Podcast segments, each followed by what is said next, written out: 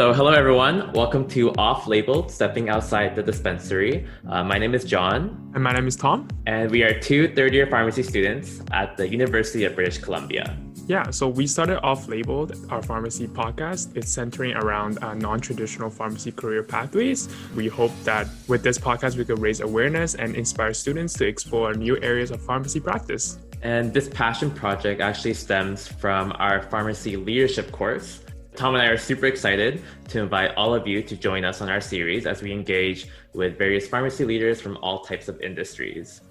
Tom, how are you feeling? yeah, so John, this is our first ever episode. are you excited? Because I'm super excited for this. Yeah, I'm actually super yeah. excited, but also I'm very nervous. My first time podcasting. I, I, I want to do a good job. Yeah. yeah, I'm a bit nervous, but I'm actually even more excited because we actually have a super special guest today. Mm-hmm. Um, some words to describe our speaker. She is super well informed in all things about digital health, and uh, she has a huge passion for artificial intelligence as well as innovative pharmacy practice. Uh, we'd like to welcome Christy Chung to our podcast today. Hi, Christy. How are you doing? Good. Thank you. Thank you for having me. How are you guys? We're doing awesome as well. We're excited. So I guess just to um, you know, to start off the podcast, maybe for our listeners, are you able to just provide just a very brief introduction about yourself and then maybe your background and I guess what kind of work you're currently doing? Sure. Um, so I graduated from UBC Pharmacy back in 2019. So we were the first um, the guinea pigs of the PharmD program. Uh, mm-hmm. and then after that, I went on to do an industrial pharmacy residency through U of T. And I did that with the company Sanofi Genzyme in the uh, mm-hmm. neurology therapeutic area. And post residency, I um, stayed on in a full time position, which is what I'm doing right now as a medical science liaison in multiple sclerosis as well. Mm, okay. I guess some questions about your industry um, experience. I guess here at UBC Pharmacy or here in British Columbia, we don't really talk about industrial pharmacy. Uh, we're usually mm. focused on community as well as clinical or hospital pharmacy. So, is there any particular reason or any sort of, um, I guess, moment that kind of pulled you towards pursuing pharmacy industry? Yeah, so it's um it's a bit of a windy road, I guess. So when I was in first year, what I knew in terms of pharmacy career paths was really community and hospital, like you said. Um, we don't get much exposure to other industries and other types of work that pharmacists can pursue after graduation. Now, at the end of first year into second year, I somehow came across an advertisement for a healthcare hackathon at UBC. Um, and it was jointly hosted by like the engineering faculty and also um, I think the faculty of life sciences. And I decided to join. And mm. it was a 48 hour hackathon weekend where you form teams with engineers, computer scientists, healthcare students, and professionals, people from business backgrounds, and you come together to, you know, pitch a solution for a healthcare challenge. So hmm. that is when I was like, oh, wow, like I want to do something more innovative in healthcare. Um, not that you hmm. can't innovate within community and hospital practice, but the business, the entrepreneurial side of things, and the tech side of things in particular really appealed to me and i wanted to you know do something in that area after i graduated mm, now wow. after graduation i wasn't sure you know what i could do and or like what skill sets i needed to get into that area of healthcare innovation so i kind of turned my focus to industry because biopharmaceuticals industry we're at the forefront of medicine and there mm. tends to be a lot of innovation r&d a bit more adoption of technologies so i thought that this would be a really good first step for me to then explore more of healthcare innovation and hopefully in the future integrate technology into what I'm doing as well. Mm-hmm. Mm-hmm. So, Christy, just circling back to the hackathon, did you mm-hmm. feel like like you were prepared for the hackathon, or would, would you feel like you're a bit like nervous for it? That's a great question. I actually I went in with no expectations mm-hmm. and our initial thought for hackathons would be like, oh, you know, people are working day in day out programming an app or something like that. But mm-hmm. because it was a healthcare hackathon, I wasn't sure what to expect And I went in, and my team was composed of like half of us were engineers or computer scientists. And then there was myself, a physiotherapist as well. Mm. So, us on the clinical side. Wow. Now, I was thinking to myself, you know, I have one year of pharmacy knowledge and mm-hmm. some years of science undergrad, but what can I really offer, right? Mm-hmm. But I found that as like the weekend went on and we were trying to prototype a solution for a particular patient, in our case, it was an elderly patient. A lot of things that came up, I was able to provide clinical and patient perspectives for just based on, you know, my community rotation or you know any sort of patient interaction that i experienced in the past mm-hmm. so whether that be medication related or not even i was able to speak up and advocate for the patient whereas people from other fields like in engineering and computer science they may not have had that sort of interaction before so oh. i guess i became a bit more confident throughout the weekend and i realized that there are perspectives that I can offer that will ultimately improve the solution that we build. Wow. Hmm. I also know that um, I guess throughout pharmacy school, you actually were involved. Um, you can correct me if I'm wrong. Some sort of like like a pharmacogenomics type of project. Um, yeah. I believe it's called Molecular You. Um, mm-hmm. I was mm-hmm. wondering if you just could maybe talk about like how you got involved in that and maybe what you did as uh, your role within the project. Sure, you guys are asking all the right questions because that's kind of what happened after the first hackathon that I attended. So, oh, okay. I mentioned earlier that I, you know, it was really eye opening and I became interested in the intersection of healthcare and technology. Mm-hmm. But even after that, I still wasn't sure if I could create a career path with just those perspectives I provided over the weekend so I started looking and Googling health tech startups in Vancouver. And I came across the Personalized Medicine Initiative at UBC, um, which also operated under the Faculty of Life Sciences at the time. Um, I don't know if it still exists right now, but under that initiative, there were a number of like startup cohorts that were all trying to advance personalized healthcare, and one of them was Molecular You. So when I reached out, I asked if, you know, I could shadow or intern or be a part of the team and just help out in any capacity that I could. And that's really what led me to start the pharmacogenomics project that I did. And because it was such a small team at the time, like under 10 people, I was really doing a bit of everything from like researching literature on pharmacogenomics data to just like creating patient friendly information pamphlets um, mm. to improving like the user interface of the platform. So I guess I wore multiple hats, but I was able to get a feel for how a health tech startup operates and how much they actually value a clinical perspective. Mm. Yeah, I mean, like, I just feel like they always say technology is disrupting healthcare, technology is disrupting pharmacy, and it's usually like in a negative light, usually. But there's actually a lot of positive things that can come with technology and healthcare coming together. And I think like all these projects that you've done are really prime examples of how not just pharmacists, but I guess healthcare providers or clinicians kind of get involved with entering that area of, of uh, expertise per se. Yeah, you're right. Actually, I never really thought about that. But like disruption, that word can come with a negative connotation. And especially if you're saying that technology is disrupting healthcare or technology is disrupting pharmacy. But I would argue that we're, it's more of a transformation. And as pharmacists, mm-hmm. as clinicians, we're a part of that transformation. And some of us might not realize it, but we do have a voice and we really just have to push ourselves out there and be a part of influencing, you know, healthcare 2.0 or something like that. Mm-hmm, most definitely. So after your experience with the hackathon and after getting involved with Molecular You, is that when you started to look into applying for the industry residency program and then mm-hmm. looking into where you can get involved within that realm of healthcare? Exactly. Exactly. So I just felt that by going into industry, I'd be able to really pick up new skill sets beyond the clinical knowledge that we get in school.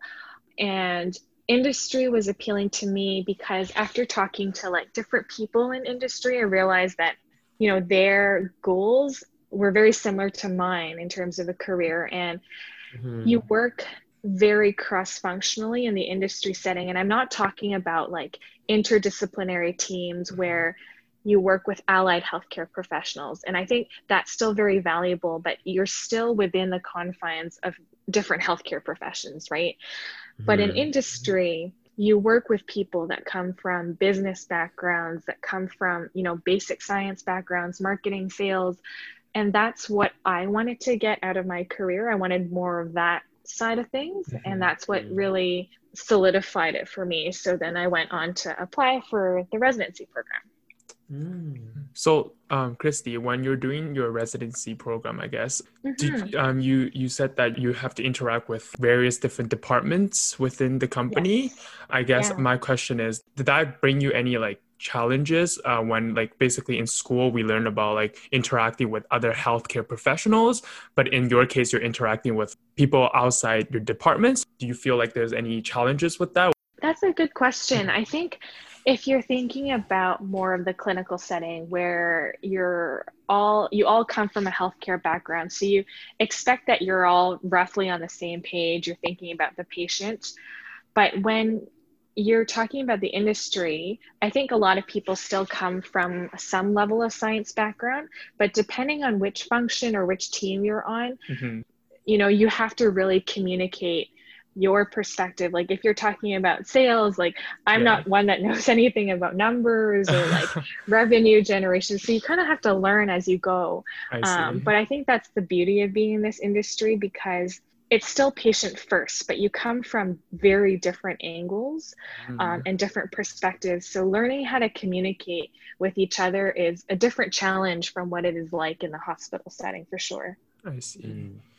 I was wondering, um, I guess just for our listeners, um, who may not be very familiar with industry or industry residency. So once you get mm. accepted into the residency program, um, I, I, know that it's a one year residency program. How would you describe the program as a whole? And then maybe on a smaller scale, like what would your normal day look like? Like what would be the things or projects that you'd be working on?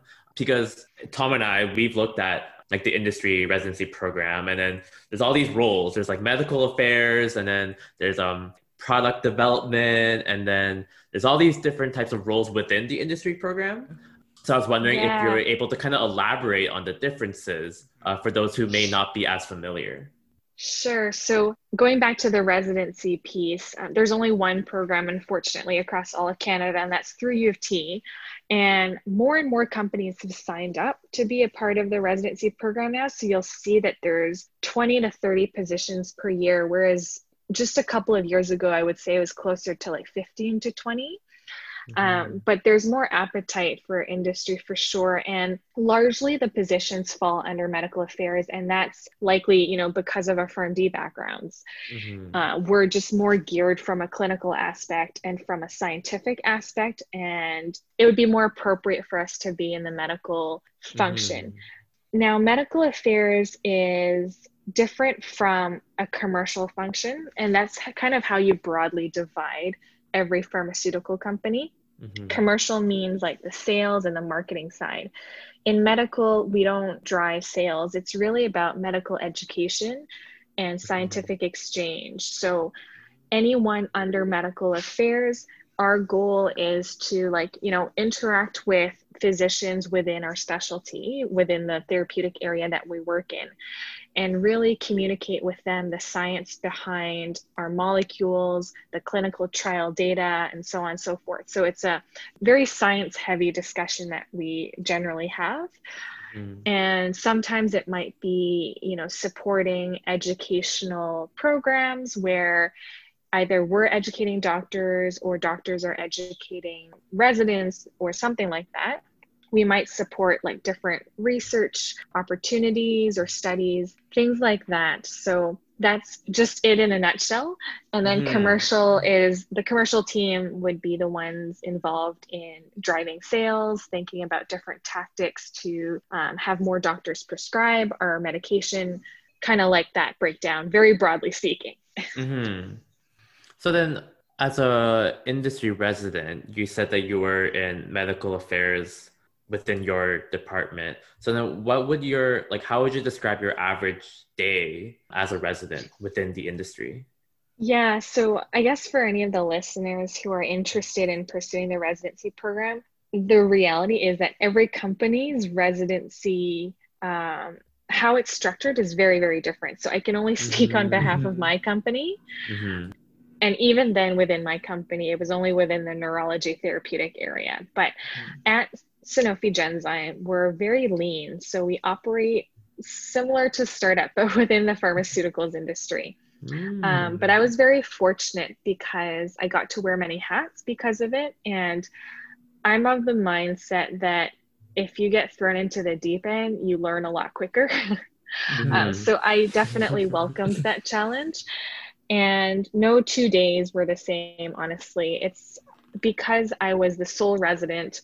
I worked under the medical director, we had a medical advisor, and then we had three medical science liaisons covering all of Canada. So, very, very small team. And I was basically supporting everyone in running their programs, supporting them logistically or in, ter- in terms of creating content. But I was also interested in learning from other functions. So I think the beauty is that our residency is really you get out of it what you put in, right? So mm-hmm. I was able to take on side projects with you know people in different teams just to learn a bit more and to get a broader exposure but my day to day fell under medical mm-hmm. i see Christy, when you did your residency, I guess it's very different to how it's like doing rotations from UBC, right? You you kind of have yeah. Like, do you have projects that that you get assigned to, or do you have like projects that you're more passionate about, so you want to take more take initiatives on that, or um, is it just yeah? So actually, um, back to your question about what my typical day is. The mm-hmm. reason I say no two days the same, no two days are the same, is because it's very much project based, mm-hmm. and that's mm-hmm. not just if you're a resident. Like if you're working in industry, it's always going to be project based. And for me, I think it's it's always a conversation that you have with your direct supervisor or manager. But mm-hmm. I was able to take on, you know, projects that were my primary responsibility within medical, sure. But I was also able to take on projects that I was particularly interested in. So you guys alluded to the fact that I was really interested in digital health and innovation earlier. So any mm. chance that I got to work on something in a similar vein, I definitely jumped on that mm-hmm. and mm-hmm. tried to do something in that area. Mm-hmm. Yeah, so I guess maybe transitioning into like your passion for digital health uh, I know that you're very passionate for AI. I know that you're also very experienced in podcasts. It's actually a podcast that, or an interview that you've done uh, before with, I guess it was the Pharmacy Informatics Academy. Um, mm-hmm, and then you, mm-hmm. I, there's this one part that I really like. I watched some of the podcasts. It's one part I really liked how you said that AI is not meant to be like a replacement for anything. It's actually meant to be served as a complementary tool. And I think that's something that most people don't really um, think about. I think most people think about AI as in something that's gonna, you know, replace all the pharmacists or it's gonna it's gonna take away all these jobs. So I'm just wondering, like, how did your passion for AI kind of arise? Like, did it come from the your industry uh, residency experience, or maybe it stemmed from the hackathon that you attended, or, or or were you always interested in health technology? Yeah, so I guess going back to the hackathon, I, I did that year after year just because it was so exciting for me. Um, but by the third time I did it, I realized like I was learning a bit more about technology, but still not enough. And I went on to do, I guess, like a little side project of mine after third year, and I started to blog about various digital health technologies. And it was more so to keep myself accountable, to learn, to keep myself up to date about, you know, different technologies that we were starting to see in healthcare.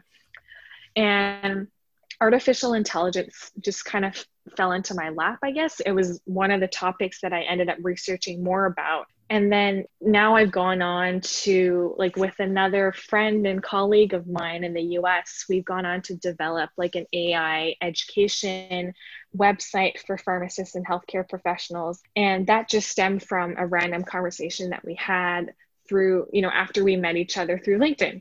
So mm. we hmm. were talking about how there aren't a lot of artificial intelligence resources for healthcare professionals and specifically pharmacists. And we wanted to create something that was digestible and easily understandable because there's a lot out there in terms of research but it's very it's very heavy on the technology side of things. And we wanted to distill it down into something that any pharmacist who you know wanted to learn more about ai could. Mm-hmm just to plug in uh, for Christy, her website is called AI Collective, and it's actually like me personally, I enjoyed it because I'm tech savvy as well. Like I really enjoy digital health. So then, um, her website, it's actually I feel like it's very resourceful and I guess you don't really need to know too much about AI and the, all the background and stuff. So I, I really like it. Yeah. Thank you. Yeah, no, that's our goal. And I mean, we welcome any feedback if anybody is reading some of our content. But going back to your point earlier, John, I think it's not just that some people are worried that AI is going to replace our job potentials in the future. But I think mm-hmm. overall, people are worried that technology is going to replace us. But mm-hmm. again, it connects back to our conversation about technology disrupting healthcare. And I think we need to be part of that movement. And there are actually a lot of healthcare considerations, and pharmacists can speak up and really shape the way that we begin to integrate technology into healthcare. It's not so much uh, technology disrupting the healthcare industry and we'll just let it disrupt our industry, right? Mm-hmm. We really want to advocate from a healthcare perspective, advocate for the patient, and who knows that better than us, right? Mm-hmm. So the reality is there's going to be more integration of healthcare and technology because it might make us more efficient in what we do.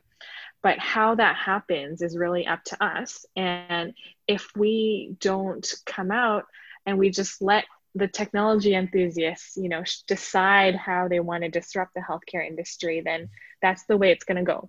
So mm-hmm. my thoughts are that, you know, we need to stay ahead of the curve and we should be a part of transforming our industry going forward. Mm-hmm. Christy, I'm just, it just feels like you've done so much during no. like such a short amount of time. And no. I think I think this might be maybe a maybe a question that maybe our listeners might want to know. You know, as students, you know, we find that there's so much to study for, and then there's also so many things that we want to do, and then we want to get involved. And I think stress is a really big, um, it's a big consideration that a lot of students, yeah. um, you know, undergo through. And then just kind of talking with you, it seems like you've done a lot of projects. Um, you moved from Vancouver to Toronto for your residency and like you're taking up these initiatives about learning about AI and you know AI is something that I think a lot of people don't really know what AI is. So kind of taking up this topic that's so difficult to kind of even understand or comprehend and digesting it into like I guess patient friendly or in, in, in, in the lay terms. Yeah, lay terms. Something that people can yeah. actually digest in. How do you deal with like I guess how do you deal with all the things that you're doing and how do you deal with stress and managing your time and such? Mm-hmm. So it, it, sounds like I have everything really put together, but you know, the biggest the biggest challenge for me, I think throughout pharmacy school and even now, even now if I'm to be honest, is I still don't know what I want or how to create my career path because I know that what I want to do is not traditional. Um, mm. I know that I want to be in healthcare innovation and back then i didn't know what that looked like you know and even now i think my career's goals continue to evolve. It continues to adapt based on my experiences based on the industry that i work in but also like the environment that we live in. Like things are changing so quickly especially from a healthcare and maybe more specifically a pharmacy perspective. Like we've heard of so many reforms that are coming our way in the pharmacy profession, in the healthcare industry, in Canada, and in the US and the world. So I think it's actually just to like take things one step at a time. And it sounds very cliche, but I don't think you need to have a set passion in mind because I know a lot of people mm. tend to ask us, oh, like, what are you passionate about? And yeah. I don't think you have to have that set in stone. I don't You think you have to have that figured out. I think as long as you're curious about something, then stay open minded and try to learn more or try to go into the direction of what you're curious about and see where that takes you. And I would say that as long as every career step you take gets you closer one step closer to what you ultimately want to do then that's all that matters because i don't think it's as easy as you graduate and then you step right into your most ideal career you know mm-hmm. so that's why i think you have to be patient with yourself but also impatient in your career like if you are wanting to do something then just go for it mm-hmm. so, so christy um speaking from personal experiences like while trying to do more i guess and also trying to be uh, curious like, do you have any like advice like for me or like for our listeners that are also i guess experiencing like when you try to like i guess mm-hmm. figure out yourself and try to find that passion what do you do to like deal with setbacks or things that i guess are not going your way so i know not everyone likes to do this but i tend to I try to find myself like minded individuals and a good group of friends and colleagues. Mm. And I mm. think that's what's really supported me along the way.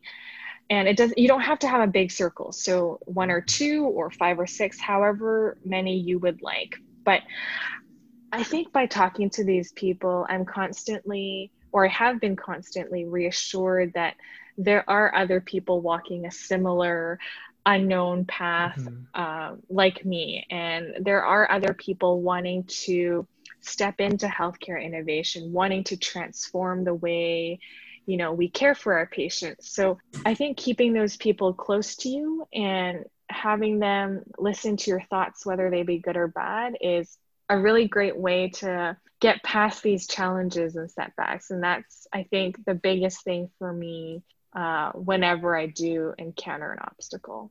I'm inspired. And, and I, I think like for anybody out there who is, you know, worried or they don't really know, I'm always here. So feel free to reach out to me. Like I love talking to people, be it students, you know, people that have been working in the industry for many years. I always feel like you learn a lot from another person's experience, story, and background. So yeah, I'm all ears mm. if you mm. need. Mm-hmm. Yeah, definitely mentorship is like really, really important. That's a really big factor, I guess, in uh in, in anything we do. Did you have like I guess Christy, did you have like a mentor yourself when you were in pharmacy school or someone that I guess you kind of looked up to while you're maybe whether it's in school or, or during industry or maybe even right now? Yeah, and I have a number of people that I look up to and I still keep in contact with them. So like I said, like find your little circle of mentors that really understand you and know, you know, what you want to do in the future and they always have things to say that will teach you something. Mm-hmm. I guess speaking in terms of like mentorship, and then so after after pursuing the industry residency program, Mm-hmm. After that completion, you're still hired. You're working as a medical science liaison uh, within the yeah. Department of Neurology. You have like maybe prior knowledge or experience in neurology, and that's how you kind of got into that department. Yeah, so when I applied to um, Sanofi Genzyme, that was the only residency position that was offered. So it so hap- mm-hmm. it just so happened that it was in neurology. But what's funny is before pharmacy school, when I was starting undergrad, I was actually really interested in neuroscience. And mm. um, at the time, McGill, which is where I went to undergrad, offered a neuroscience major, but only for 30 students after first year. And I didn't get in.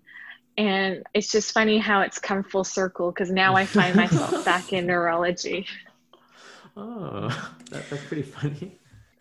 So, so Christy, I'm just curious, what what is the the big next uh, in terms of yeah. um, your career goal? I guess um, that's what yeah. I'm really interested in. Like, I know that you're currently the MSL for um, yeah. neurology in Sanofi, but um, like, what's next? I really want to know.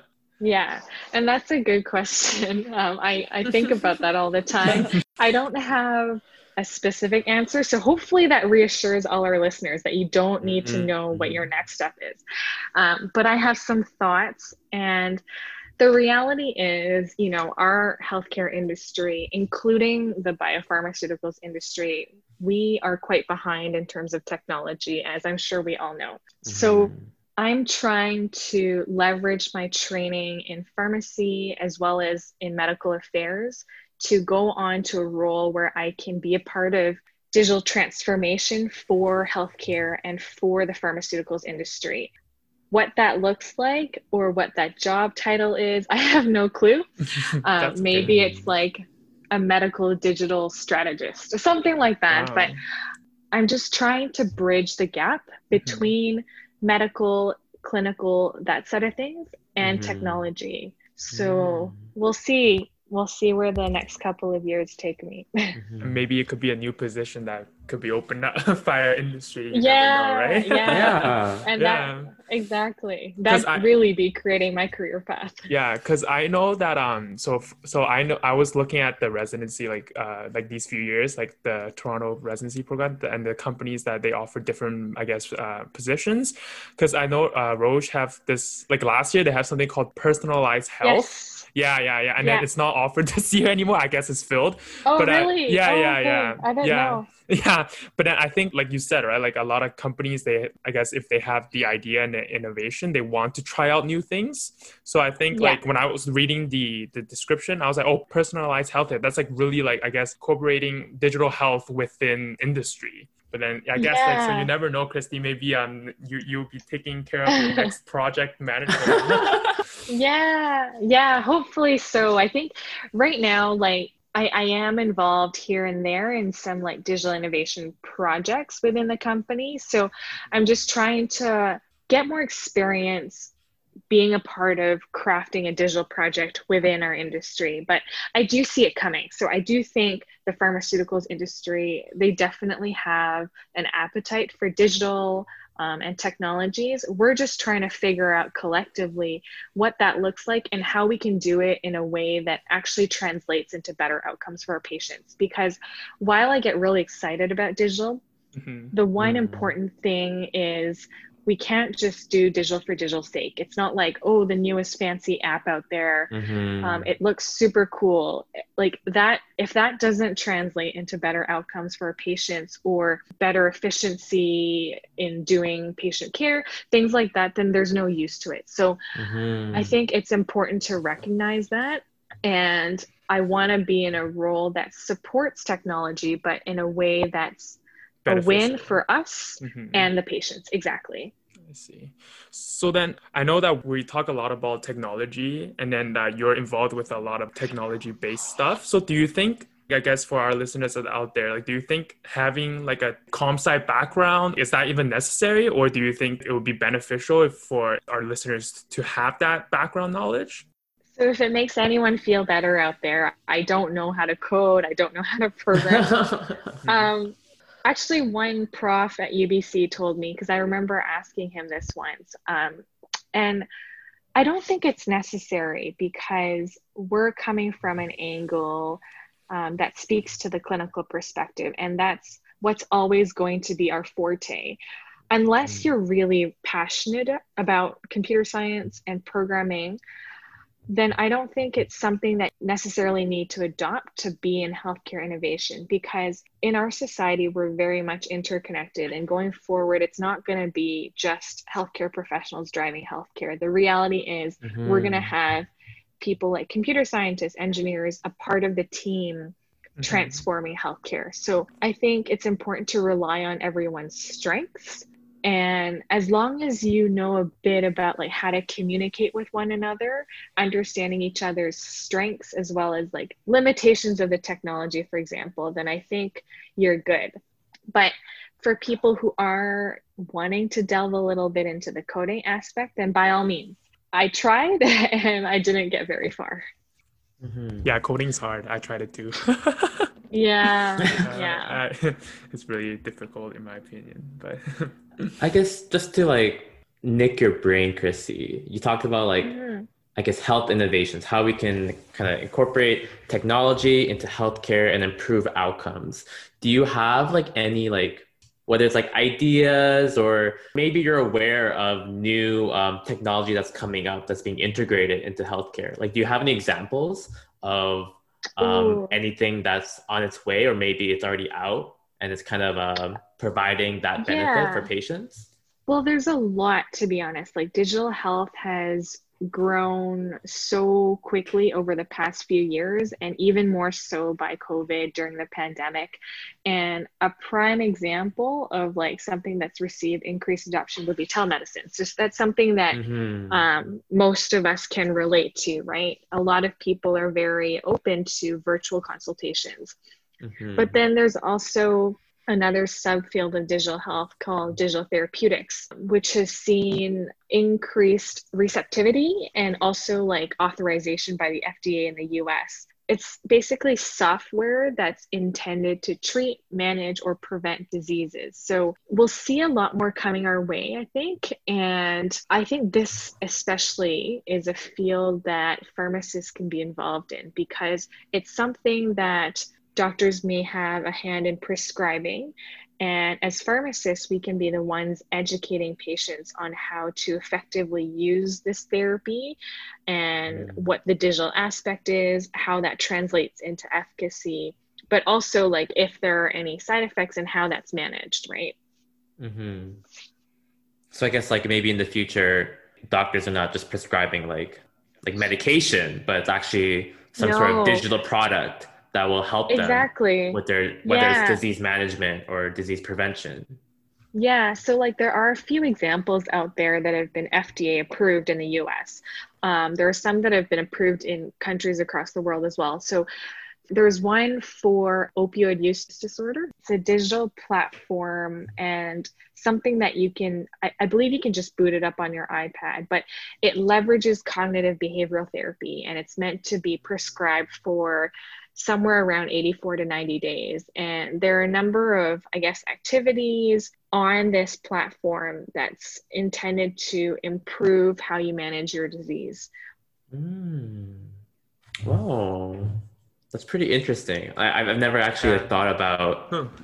I guess, the intervention itself can be technology based, which is actually yeah, really interesting. Yeah, but these don't necessarily have to be standalone therapeutics. Mm-hmm. They can be used as an adjunct to mm-hmm. an existing medication, which is the one that I was talking about earlier. It's meant to be it's meant to provide CBT, but mm-hmm. in addition to maybe your usual therapy, depending on like what your prescriber thinks is best for you, right? Um, but yeah, it, there's like lesson plans and quizzes and gives you rewards. It's like almost like a little bit of gamification involved. So um, uh, we all know that um, we're in this difficult circumstances right now. Um, how do you think COVID affect your work, Christy? Oh, um, definitely I'll work from home for the uh-huh. near future. We've, Sorry, we've been told. Are you still at Toronto right now? Yes, I'm oh, okay. still in Toronto. okay. And we've been told that likely it's going to be virtual for the remainder of the year. And it's interesting starting a new position virtually. Mm-hmm. I guess I was fortunate because, like, when I was a resident, I still got at least half a year in the office to actually meet my team. So it's mm-hmm. not like I mm-hmm. haven't met my team in person, but starting this new role where my a lot of my day to day is interacting with um, neurologists I, all of my introductions to them have been virtual so i've never met any of them mm-hmm. and i think the thing is like a lot of these um, they're like my external partners right these mm-hmm. physicians mm-hmm. a lot of them are screen fatigued there's so yeah, many like webinars out there exactly and there's you know there's just so much going on on screen that mm-hmm. sometimes they just prefer being on phone or something like that so to be honest, it hasn't been too challenging for me. Mm-hmm. For the physicians that I've met and I've been able to work with, I've had a really good experience. Um, but I do recognize that a lot of them, including myself, like before Christmas time, it was just like, oh, I've been looking at the screen all day, all night. But I, on the flip side, I think I've been really efficient, very productive. I don't have to oh. commute to work anymore. Oh. Um, I can just wake up and go straight to my laptop Oh. Uh, so I think there's good and bad. Like the bad might be because I'm so used to being on screen at night, I'm still going to check my phone, check my emails. So there's no like turning mm. off from work. Mm-hmm. Um, so you have to make a conscious effort mm-hmm. to have a good work life balance. Mm-hmm. Well, I, am the totally opposite. I because I feel like when I'm at home, because we're on Zoom as well, and then I feel like I'm not that productive compared to if we're in person. But I guess that varies. Yeah, mm-hmm. I think it might it might be different because you're listening to lectures, and it's really easy to get distracted by like stimuli around you. But mm. for me, mm. it's a lot of like meetings where I have to be present. I have oh, to be have speaking. To be Right. So mm-hmm. it almost forces you to be, you know, be there. Um, but I, I, I get what you mean. Like if you're just listening to a lecture which might have very dry content or something like that, then it's harder to pay attention. Mm. Christy, there's just uh, you mentioned that. So I guess through your work as a MSL in the neurology department, mm-hmm. you you're in close contact with all the neurologists within. Yeah. I guess maybe not just Toronto, but maybe all of Canada. Um, so um, for our team, we have three MSLs. So mm-hmm. I cover all of Ontario, and then mm. my counterparts cover Western, and then Quebec and Atlantic. Okay, so then I'm just wondering because you just did your residency last year, and so you're a very mm-hmm. fresh uh, new graduate, and then do you feel that when you're interacting with maybe like neurologists who have like X amount of years and expertise, or maybe you're around people that have um, so much more experience than you. Do you feel like you have like mm. imposter syndrome at times? Because I think that's something that a lot of students and even like current residents mm-hmm. kind of mm-hmm. experience. Like, oh, do I belong here? Like, or how, like how did I end up here? And like, how am I going to be able to uh, be as good as um, X, Y, and Z kind of thing? Yeah, no, that's a good. And I, I did feel that way at the start.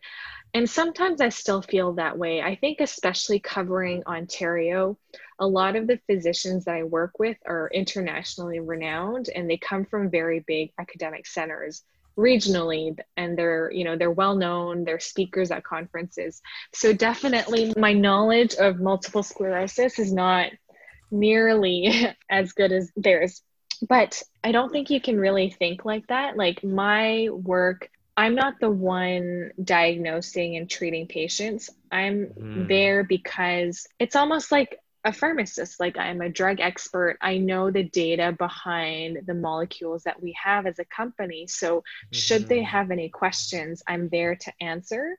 And like we're taught in pharmacy school, if we don't know, we go looking for the answer for them. But mm-hmm. I think that's how I see it, and it's okay not to know.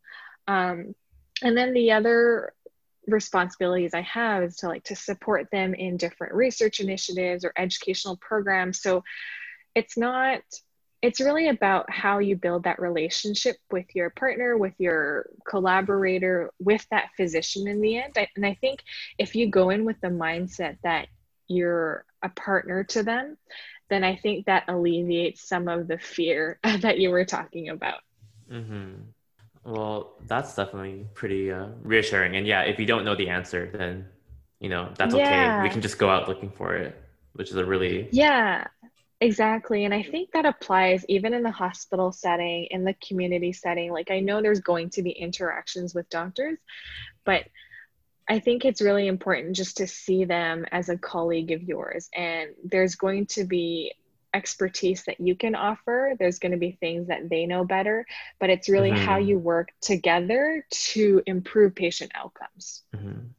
I guess then just one final question, Christy, maybe for our listeners who are students or maybe even professionals right now who are, you know, they want to apply for the industry residency program do you mind just mm-hmm. very briefly just talking about what the application process is like and then maybe if you have any uh, tips or advice for uh, students and professionals that want to go into this field?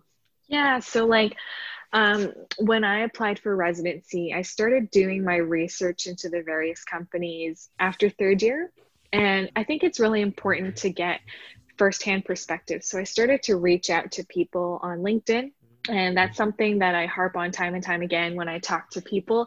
I think LinkedIn is your best resource for connecting with people um, from an industry that you might be interested in. So I talked to people from different companies. I started to understand, you know, the therapeutic areas that each company was involved in. I wanted to see, uh, you know, how forward thinking they were because that's something that I'm really interested in. So if this company was more open to innovation, I felt like I gravitated towards that company a bit more. And then mm-hmm. just by speaking to people, I think that really solidifies it because they've worked there, they understand the company and the team culture, and that really helps you find a company that fits well for you. So that research process, I think, took me all summer. And then I started working on my applications. And for the residency in particular, I believe the applications are usually due end of September into mid October. Mm-hmm. And then afterwards, you'll get invited for interviews if you're successful. Mm-hmm. And then starting to practice for interviews because it's definitely a different beast compared to interviewing for hospital or community. I think in industry, they really want to see your soft skills, your people skills. Mm-hmm. Um, and it's not so much your clinical knowledge because the clinical aspect can be taught and they trust mm. that your pharmacy curriculum trained you well enough in the scientific aspect. So even in my role now as an MSL, I interviewed with different companies as well before getting this position. And what I learned is that what they're looking for is really your communication skills, your interpersonal skills, how you build and maintain relationships with other people. And the clinical stuff is something that can be trained. Mm. Wow, it's a lot of good advice out there for our listeners and also um, for me and John because uh, um, we're really passionate about this area as well. Mm-hmm. Um, so um, thank you, Christy, for your time. We really appreciate you uh, taking your time and coming to our podcast. And then uh, not thank- at all. Thank you for having me. no, thank you. And then uh, we would like to thank all the listeners for tuning in for our first episode. Please don't forget to follow the podcast, and we will see you guys next time. Awesome. Goodbye, awesome. guys.